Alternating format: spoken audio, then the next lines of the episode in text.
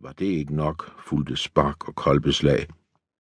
Så faldt man hulkende og flæbende sammen, mens kammeraterne blev ved at slå. En brutal behandling, men den hjalp næsten altid.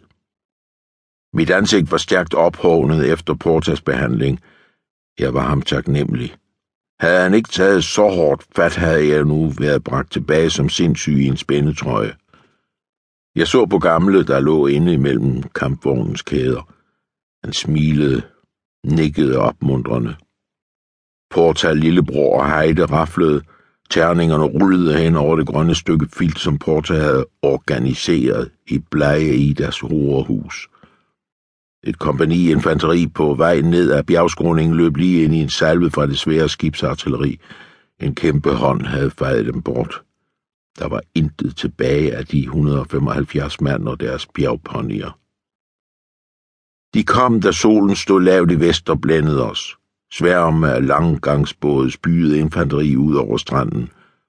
Det var gamle, garvede krigere, professionelle soldater og unge, angste rekrutter, indkaldt for få måneder siden.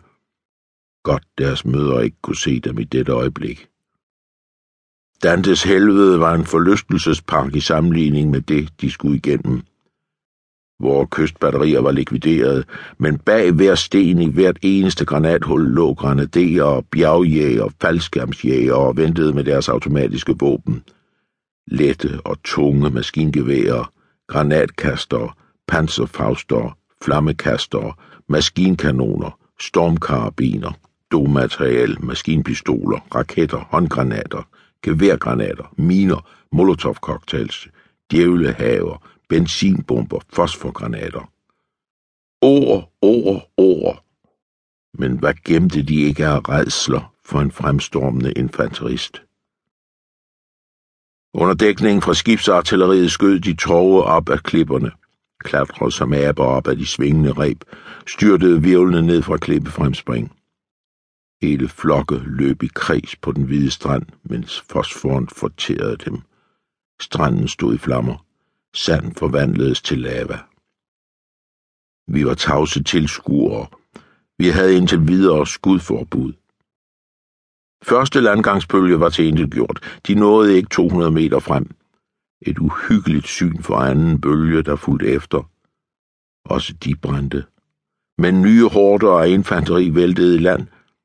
Tredje bølge med våbnene løftet højt over hovedet løb igennem den brusende brænding, kastede sig ned på stranden og hamrede løs med deres automatiske våben, men de nåede ikke en meter frem. Så kom jaberserne med fosfor og nafta. Tårnhøje, hvidgule flammer strakte sig mod himlen. Solen gik ned. Stjerner tændtes. Middelhavet lejede dovent med de forbrændte lig, vuggede dem blidt i strandkanten. Den fjerde bølge infanteri landede. Lysgranater for mod himlen. Også de infanterister døde. Lige efter solopgang brødlede en armada af stormbåde mod kysten. Nu kom de professionelle soldater. Marinerne, der skulle have bidt sig fast, når de andre havde åbnet stillingerne.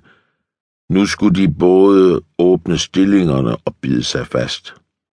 Hovedopgave, erobre vej 18.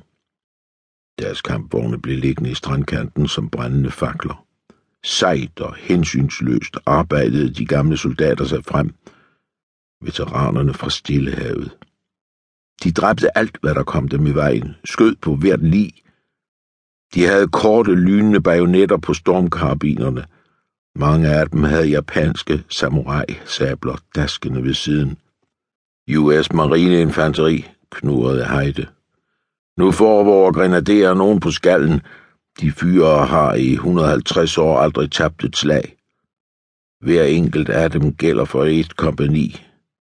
Major Mike bliver glad, når han ser sine gamle kumpels fra Texas' ørken.